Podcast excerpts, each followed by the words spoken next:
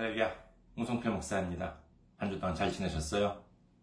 저는 현재 일본 군마현에 있는 이카호 중앙교회를 섬기고 있습니다. 저희 교회 홈페이지 알려드리겠습니다. 저희 교회 홈페이지는 www.ikahochurch.com이 되겠습니다. www.ikahochurch.com 이곳으로 오시면 저희 교회에 대한 안내 말씀 그리고 주일 설교 말씀을 들으실 수가 있습니다. 그리고 주일 설교 말씀은 동영상 사이트 유튜브를 통해서 제공해드리고 있고요. 그리고 음성은 팟캐스트 그리고 팟빵을 통해서도 여러분들께서 들으실 수가 있습니다. 교회 메일 주소 알려드리겠습니다. 교회 메일 주소 이카호처치 골뱅이 gmail.com이 되겠습니다. 이카호처치 골뱅이 gmail.com 이곳으로 메일을 보내주시면 제가 언제든지 직접 받아볼 수가 있습니다. 그리고 선교 후원으로 선교 주실 분들을 위해서 안내 말씀드리겠습니다. 먼저 한국에 있는 은행이죠. KB 국민은행입니다.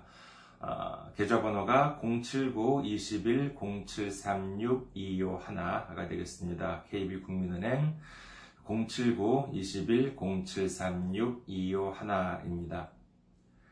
그리고 일본에 계신 분들을 위해서 안내 말씀 드리겠습니다. 아, 군마은행입니다. 아, 일본에 있는 저희 교회가 있는 지역은행이에요. 군마은행 지점번호가 190, 계좌번호가 1992256이 되겠습니다. 군마은행 지점번호가 190, 계좌번호가 1992256입니다.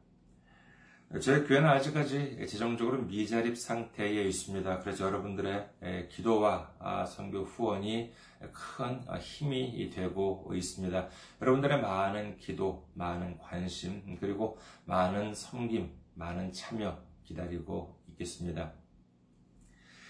지난주에는 선교 후원으로 섬겨주신 분들이 안 계셨네요. 한국도 지금 코로나 때문에 많이 힘든 상황이라고 알고 있습니다. 일본도 지금 마찬가지입니다.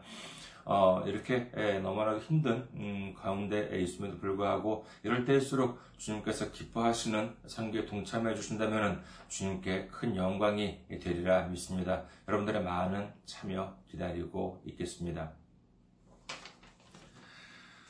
오늘 함께 은혜 나누실 말씀 보도록 하겠습니다. 함께 은혜 나누실 말씀 요한복음 3장 3절 말씀이 되겠습니다. 요한복음 3장 3절 봉독해 드리겠습니다. 예수께서 대답하여 이르시되 진실로 진실로 내게 이르노니 사람이 거듭나지 아니하면 하나님의 나라를 볼 수 없느니라. 아멘. 할렐루야. 주님을 사랑하시면 아멘 하시기 바랍니다. 아멘. 오늘 전 여러분과 함께 부활의 조건이라는 제목으로 은혜를 나누고자 합니다. 지난 주일은 부활절 예배로 드렸습니다. 예수님께서는 2000년 전에 십자가에 달리셔서 죽으시고는 3일 만에 부활하셨습니다.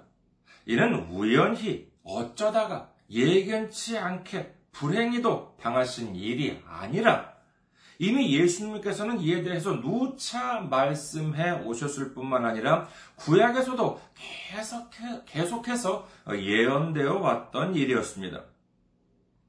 예수님께서 이 땅에 오셔서 천국 복음을 전해주셨고 죄인들을 용서해 주셨으며 병에 걸린 사람들을 치료해 주시기도 하셨지만은 무엇보다도 이 십자가에서 우리의 죄를 해결하시기 위해서 오셨던 것입니다. 우리가 분명히 기억해야 하는 점은 예수님께서 만약에 십자가에 달리셔서 죽으셨을 뿐이라면 이는 아무런 의미도 없습니다. 왜냐하면 예수님께서 죽으셨다라고 하는 것은 우리를 위해서 죽으신 것인데 거기서 끝나버린다면 예수님의 예수님이 죽으시든 우리가 죽든 마찬가지가 되고 맙니다. 예수님께서 우리를 대신해서 형벌을 받으심으로 인해서 우리의 죄가 용서받아야 하는데 단지 죽으셨을 뿐이라면 용서를 받은 것이 안 되기 때문입니다. 그러나 예수님께서는 부활하셨습니다. 다시 살아나셨습니다.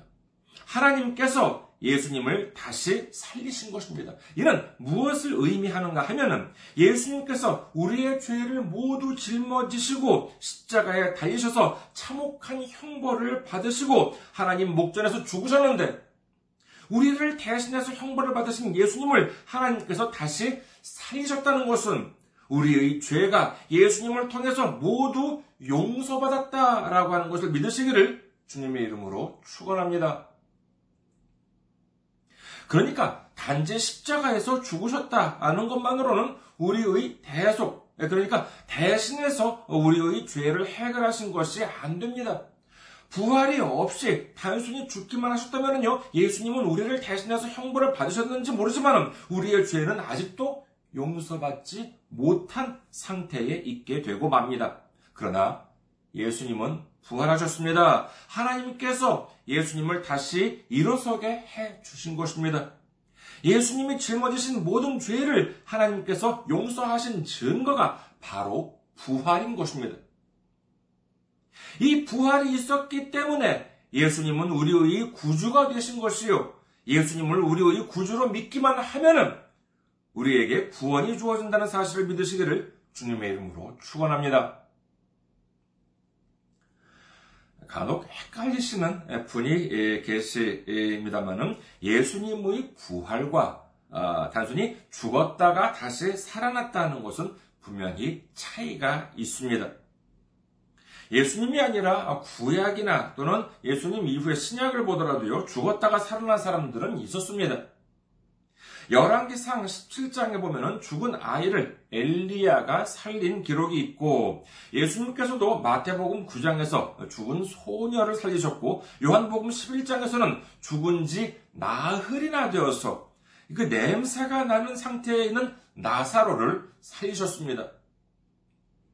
또한 사도신경 아, 사도행전 9장에 어, 보면은요 베드로가 죽은 여제자 다비다를 살린 기록이 있고 또한 어, 사도행전 20장에 보면은 바울이 설교를 이제 바울의 하는 설교를 3층 창에 걸터 앉아 듣고 있던 유두고라고 하는 청년이 등장합니다. 그런데 이 바울의 설교가 길어지니까는 깜빡 졸아서 그만 3층에서 떨어져서 죽고 맙니다. 하지만 이를 바울이 살렸다는 기록이 있지요. 이렇게 본다면은 십자가에서 죽었다가 살아나신 예수님도 뭐 별로 뭐 신기할 것이 없다고 생각하실지는 모릅니다만은 이는 그렇지가 않습니다. 구약이든 신약이든 이처럼 죽었다가 하나님의 능력으로 살아난 사람들은 있었지만은 이를 두고 부활이라고는 할 수 없습니다. 그 이유는 간단합니다. 지금 이스라엘에 가면은 이때 살아났던 나사로가 아직도 살아있습니까? 유두고라고 하는 청년이 아직도 살아서, 아유, 그때 바울 선생님의 설교가 얼마나 길었는지 몰라요. 라고 하는 말을 들을 수가 있습니까? 아니요. 그들도 비록 죽었다가 살아났지만 수명이 되면은 다른 사람들처럼 모두 세상을 떠났습니다. 하지만 예수님께서 살아나신 것은 이처럼 인간의 모습으로 죽었다가 또다시 죽을 몸으로 살아나신 것이 아닙니다. 인간으로 죽으시고는 거룩한 모습으로 다시 살아나셨다는 것을 믿으시기를 주님의 이름으로 축원합니다. 로마서 6장에는 다음과 같이 기록합니다. 로마서 6장 23절. 죄의 삭신 사망이요 하나님의 은사는 그리스도 예수 우리 주 안에 있는 영생이니라. 하나님께서 본래 사람을 지으실 때에는 죽음이 없었습니다. 하나님의 사랑 안에서 영원히 행복하게 살아가도록 지음을 받았던 것이지요. 그러나 언제 죽음이 들어오게 됩니까? 그렇습니다. 하나님에 대한 죄를 범함으로 인해서 우리에게 죽음이 들어오게 된 것입니다. 그러나 우리가 마지막에 마지막 날에 부활을 하게 되면 예수님의 십자가 공로로 인해서 우리의 모든 죄가 용서받았기 때문에 죽음은 사라지고 영원한 생명을 얻게 되는 줄 믿으시기를 주님의 이름으로 축원합니다.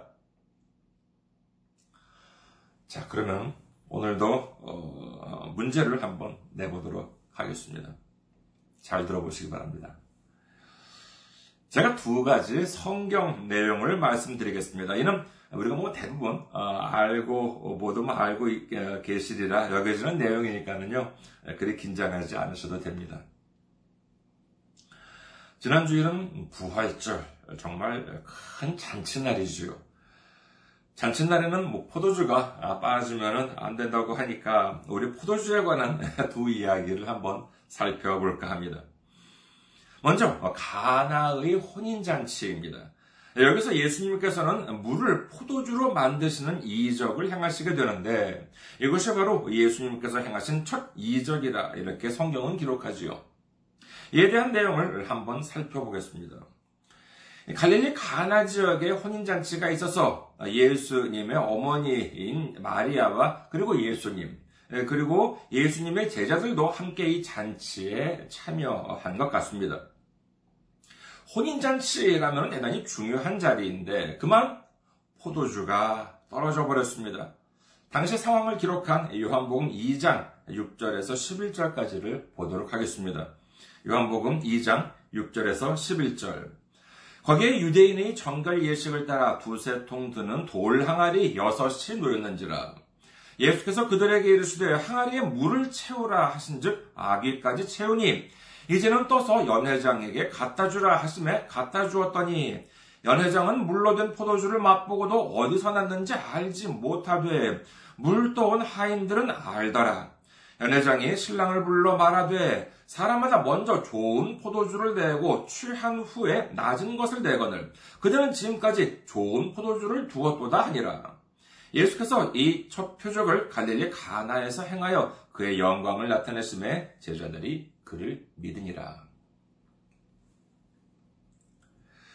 참으로 놀라운 일이지요. 맹물을 포도주로 그것도 순식간에 최고의 포도주로 만드셨습니다. 그리고 흥미로운 것은 이 돌 항아리에 물을 부었는데 이를 가져갈 때 색깔이 변했다라고 하는 기록이 없으니까 아마도 예수님께서 만드신 포도주는 흰 포도주가 아니었을까라고 생각합니다. 주제하시는 바와 같이 갈릴리라고 하는 것은 갈릴리 바다가 있고 베드로와 안드레, 요한, 야고보가 모두 갈릴리에서 고기 잡이를 하고 있었을 만큼 생선이 풍부한 해산물이 풍부한 곳이었다고 할 수 있겠죠. 그와 같은 어촌이었습니다. 그러니까 당시 잔치에도 아마도 다양한 생선 요리가 이렇게 해산물 요리가 있었을 것인데 이 해산물 요리에는 흰 포도주가 맞는다고 하죠.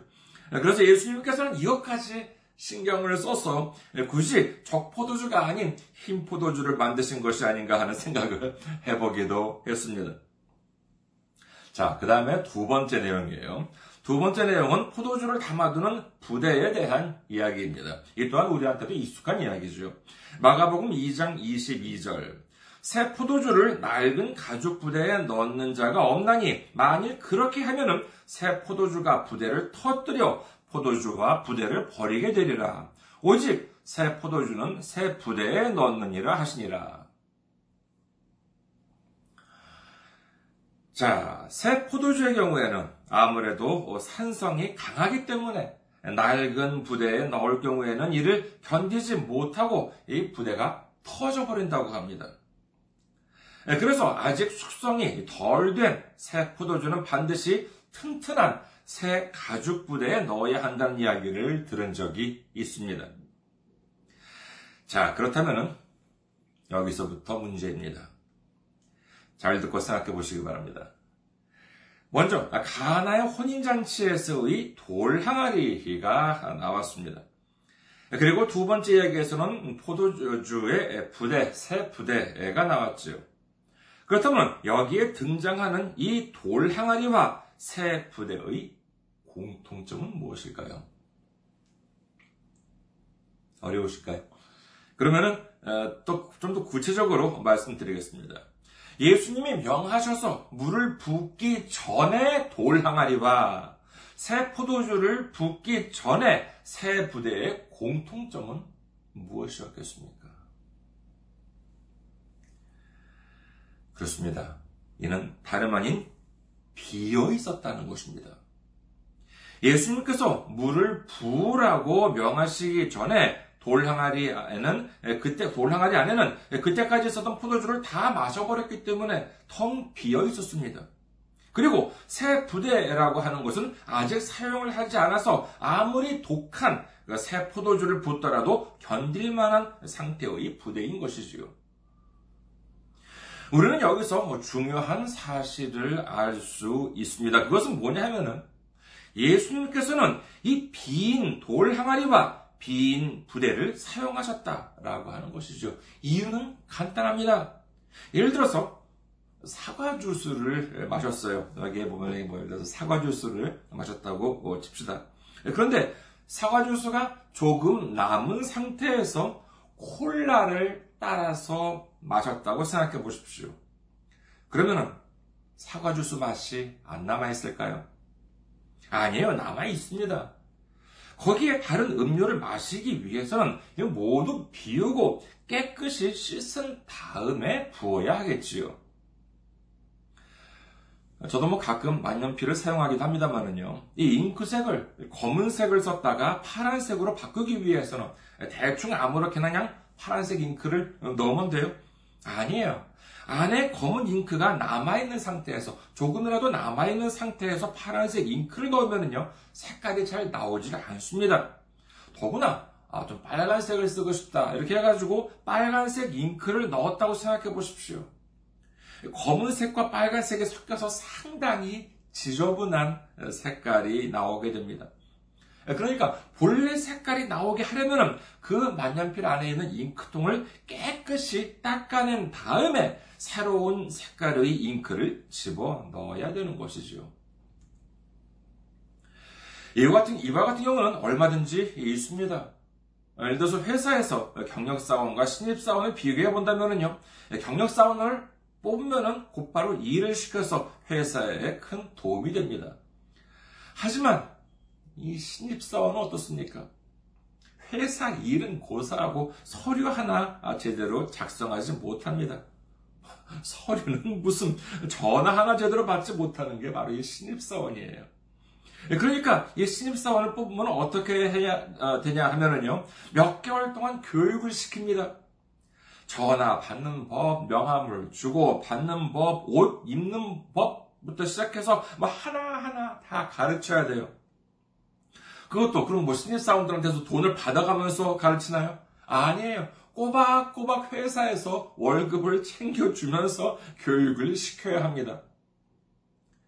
이렇게 본다면요, 신입사원을 뽑는 것보다 경력사원을 뽑는 것이, 뽑는 것이 훨씬 이득인 것처럼 보입니다. 하지만, 어느 정도 규모를 갖춘 회사에서는요, 그럼에도 불구하고 경력사원보다 신입사원 뽑기를 원합니다. 그 이유는 뭐겠습니까? 경력사원은 다른 회사에 있다가 옮겨온 사람이에요. 이 사람은 회사 업무에 대해서 잘 알고 있을지는 모르지만 일하는 방식은 순수한 우리 회사 방식이 아니라 여러 가지가 이렇게 섞여 있게 되어 있겠죠. 그리고 이게 또한 번 옮긴 사람들 보면요. 대체적으로 봤을 때 두 번, 세 번 옮길 가능성이 크다는 말을 들은 적이 있습니다. 하지만 그런 반면에 이 신입사원을 뽑아서 제대로 써먹기까지는 좀 시간이 걸리긴 하지만은 이 신입사원 경우에는 한 번 키워 놓으면은 정말 그 회사에 애사심을 갖고 열심히 일을 하게 된다는 사실을 알고 있기 때문에 회사에서는 이 신입사원을 뽑고 싶어 하는 것이죠. 저 자신을 보더라도 어, 학교를 마치고 어, 몇몇 회사에서 근무를 해보았습니다만 아무래도 첫 직장에 대한 애착이 제일 강한 것 같습니다.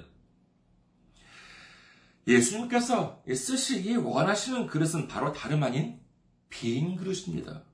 이는 예수님 자신도 마찬가지입니다. 빌립보서 2장 6절에서 8절 그는 근본 하나님의 본체시나 하나님과 동등됨을 취할 것으로 여기지 아니하시고 오히려 자기를 비워 종의 형체를 가지사 사람들과 같이 되셨고 사람의 모양으로 나타나사 자기를 낮추시고 죽기까지 복종하셨으니 곧 십자가에 죽으심이라. 요한복음 6장 38절 내가 하늘에서 내려온 곳은 내 뜻을 행하려 함이 아니요 나를 보내신 이의 뜻을 행하려 함이니라. 예수님께서 이 땅에 오신 이유는 예수님 스스로를 위해서 오신 것이 아니요 예수님을 보내신 하나님의 뜻을 행하기 위해서라고 말씀하십니다. 그리고 이를 위해서 예수님께서는 자기 자신을 비워서 십자가에 달리기까지 순종하셨다. 이렇게 성경은 기록하고 있는 것입니다. 예수님께서 예루살렘에 입성하실 때는 나귀를 타셨지요. 당나귀를 타셨습니다. 근데 이 나귀가 어떤 나귀였습니까? 요한복음 12장 14절에서 15절 예수는 한 나귀를 보고 타시니 이는 기록된 바 시온 따라 두려워하지 말라. 보라 너의 왕이 이 나귀 새끼를 타고 오신다 함과 같더라. 예수님은 그 많은 짐승들 중에서 당나귀 그것도 어린 나귀를 타셨다. 이렇게 성경 기록합니다. 그렇다면 그 나귀는 어떤 낙이냐 하면은요, 더욱 자세한 기록이 마가복음 11장 2절에 기록되어 있습니다. 마가복음 11장 2절 이르시되 너희는 맞은편 마을로 가라 그리로 들어가면 곧 아직 아무도 타보지 않은 나귀 새끼가 매어 있는 곳을 보리니 풀어 끌고 오라. 그렇습니다. 예수님께서는 보기에 멋있고 빨리 달리는 말이나 힘이 좋아서 무거운 것도 질 수 있는 황소가 아니라 비록 어리고 힘도 없고 빨리 달리지는 못하지만은 아직 아무도 타보지 않은 나귀를 고르셨던 것입니다. 그 이유가 무엇입니까? 이미 다른 주인을 태워보았다고 한다면 예수님 쓰시기에 불편합니다. 예수님이 아니라 그 전에 섬겼던 주인의 가르침을 더욱 중요하게 생각할 수도 있습니다. 뭐 제가 뭐 짐승 다루는 법을 잘 알지는 못해서 그렇습니다만 예를 들어서 뭐 오른발을 오른발 쪽을 이렇게 치면은 예, 오른쪽으로 가야 하는데 전주인은 뭐 오른발을 치면은 왼쪽으로 가라 이렇게 가르쳤기 때문에 엉뚱한 곳으로 가게 될 수도 있겠지요. 이렇게 되면은 아무리 훌륭한 말이나 황소라 하더라도 어찌 중요한 일을 맡길 수 있겠습니까? 예수님께서는 예수님 생각대로 행하기를 원하지 않으셨습니다. 오히려 자기를 비우셨다고 성경은 기록하고 있습니다. 이 자기를 비운다는 것, 이것이야말로 거듭난 모습이라고 할 수 있겠습니다. 내가 가진 지식이나 내가 가진 경험, 하물며 내 생각이나 내 고집을 우선시하는 것이 아니라 내 모든 것을 비우고 오직 주님만 바라보고 주님께 순종하고자 하는 마음이 바로 거듭난 모습인 것입니다.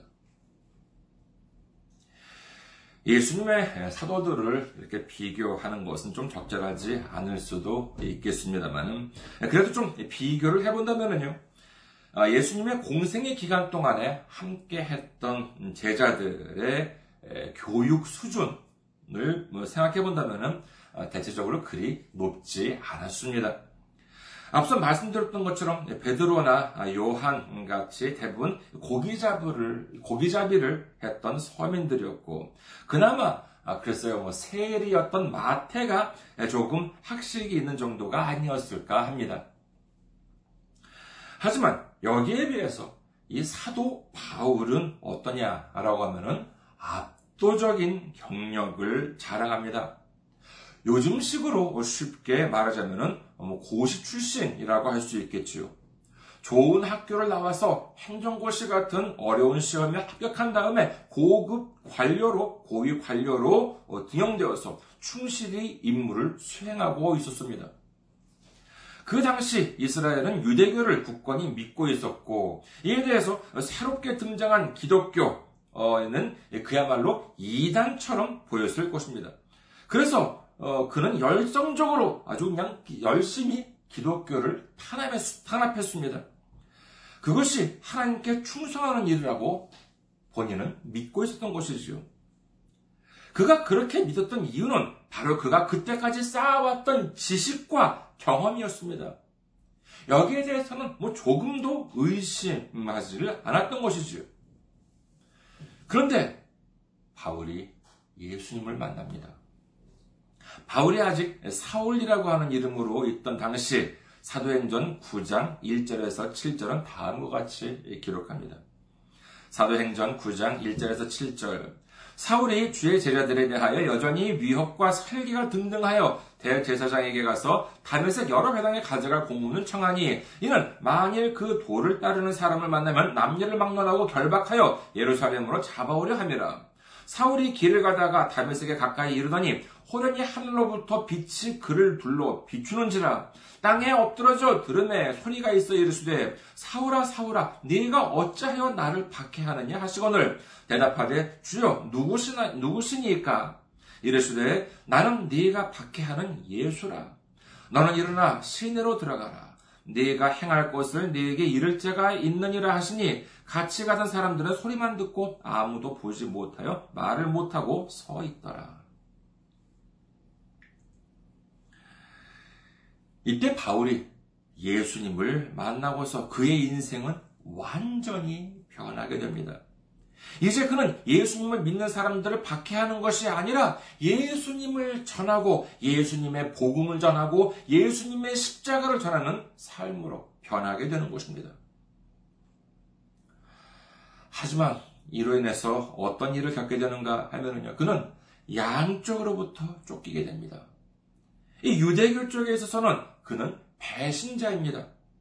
예수 믿는 사람들을 탄압하라고 했더니만 오히려 예수님을 전하고 있으니 이건 배신이지요. 그러니 그를 잡으려고 쫓아옵니다. 그리고 또 예수님을 믿는 사람들에게서는 어떻습니까? 그동안 오랫동안 그때까지 그 많은 사람들, 자기들의 가족, 어, 그 다음에 친척들을 다 잡아, 잡아서 감옥에 넣었으니까 그는 원수입니다. 그러니까 바울을 잡아서 죽이자 또한 난리인 것이지요. 이렇게 기가 막힌 상황에 놓임에도 불구하고 그는 확고하게 예수님을 전합니다. 바울은 이렇게 고백합니다. 고린도전서 2장 2절 내가 너희 중에서 예수 그리스도와 그가 십자가에 못 박히신 것 외에는 아무것도 알지 아니하기로 작정하였습니다.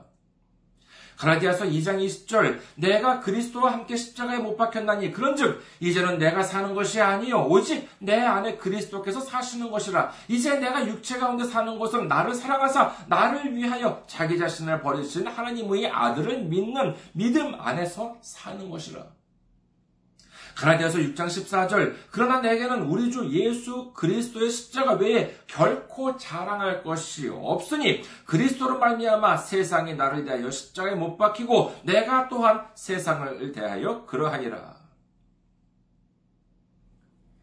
내가 지금까지 쌓아온 지식이나 경험은 모두 버리고 오직 예수님과 예수님께서 못 박히신 십자가만 알기로 작정하였다. 이제 나는 나 혼자 사는 것이 아니라 내 안에 그리스도께서 사시는 것이다. 내 자랑은 내 학벌이나 내 경력이 아니라 오직 예수 그리스도의 십자가뿐이라고 고백하고 있는 것입니다. 이것이야말로 바로 자신을 비우고 거듭난 그리스도인의 모습, 그리고 나아가 이것이야말로 마지막 날 주님께서 오셨을 때 부활의 조건이라고 할 수 있는 것입니다. 우리는 우리의 생각, 우리의 고집을 버리고 오직 하나님께 순종하는 삶을 살아야 하는 줄 믿으시기를 주님의 이름으로 축원합니다. 예, 제가 이렇게 뭐 말씀을 어, 드립니다만은 정말 말은 쉽지요.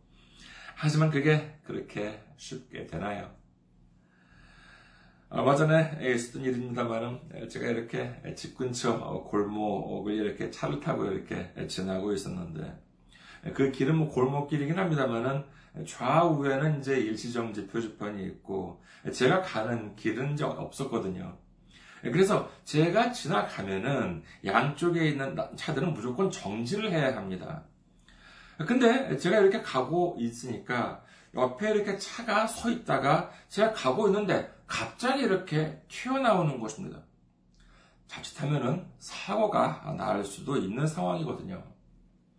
그래서 어, 저는 놀라서 경적을 이렇게 울렸지요.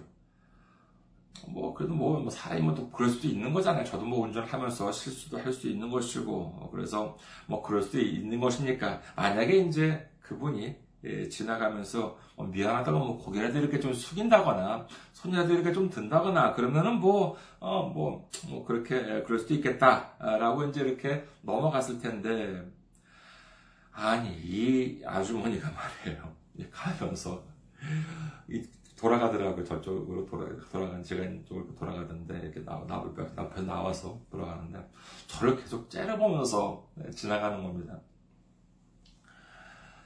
아, 그 순간 얼마나 화가 나든지요. 이걸 당장 그냥 내려가지고 그냥 확, 뭐, 그런, 어, 그런 어, 생각이 들었습니다. 아니, 내가 잘못한 것은 하나도 없고 자기가 잘못했는데, 왜 나를 이렇게 째려보고 막, 그, 가잖아요. 아, 정말 순간 욱하는 화가 이렇게 나졌습니다. 뭐 그렇다고 뭘 한 건 아니지만은요. 에, 근데 또 한편으로는요, 그러면서 든 생각이 뭐겠습니까? 뭐, 내 생각을 비워, 내 고집을 비워. 그게 생각과 고집을 비운 사람의 모습입니까? 아니에요. 비우긴요. 자기 고집과 혈기로 똘똘 뭉친 사람의 모습이지요. 그게 무슨 그 대단한 일이라고 그렇게 순간적이라도 이렇게 욱하고 화를 냈을까라고 하는 생각이 계속 머릿속에 남아 있었습니다. 그러면서 아, 내가 이렇게 부족한데도 여러분들 앞에서 이런 말씀을 전할 자격이 있을까 하는 생각을 했습니다. 하지만 또 이제 그러다가도 든 생각이 뭐 제가 뭐 여기 이 자리에 있는 것이 여러분보다 믿음이 뭐 크게 좋아서거나 여러분보다 크게 뭐 많이 알아서가 아니지요. 단지 뭐 제게 맡겨진 일이기 때문에 그렇습니다. 사실 우리 모두가 마찬가지죠. 아직도 우리 안에 고집이 있고 우리 안에 혈기가 있고 그렇습니다. 없는 것 같다가도 자기도 모를 때 이렇게 막 불쑥 튀어나기도 하는 것을 보면은요. 아, 아직 나도 멀었구나. 주여, 이 믿음이 작고 부족한 자를 불쌍히 여겨주옵소서 라고 하는 고백이 나오는 것입니다. 잠언 4장 23절 모든 지킬 만한 것 중에 더욱 내 마음을 지키라 생명의 근원이 이에서 남이니라. 아무리 성경을 많이 읽었어도 그리고 아무리 교회에 오래 다녔어도 우리는 아직 우리 스스로의 부족함을 채우기에는 시간이 좀 걸릴지도 모릅니다. 하지만 그렇다고 포기할 수는 없겠지요. 2000년 전에 우리를 위해서 이 땅에 오시고, 우리를 위해서 십자가에 달리시고, 우리를 위해서 죽으시고, 그리고 우리를 위해서 부활하신 예수님을 항상 기억하고, 돌 항아리와 새 부대, 그리고 새, 새끼 나귀처럼 우리 마음을 비워서 주님께 순종하는 삶을 살아감으로써 마지막 날에 영광된 모습으로 부활하는 우리 모두가 되시기를 주님의 이름으로 축원합니다. 감사합니다. 항상 승리하시고 건강한 모습으로 다음 주에 뵙겠습니다.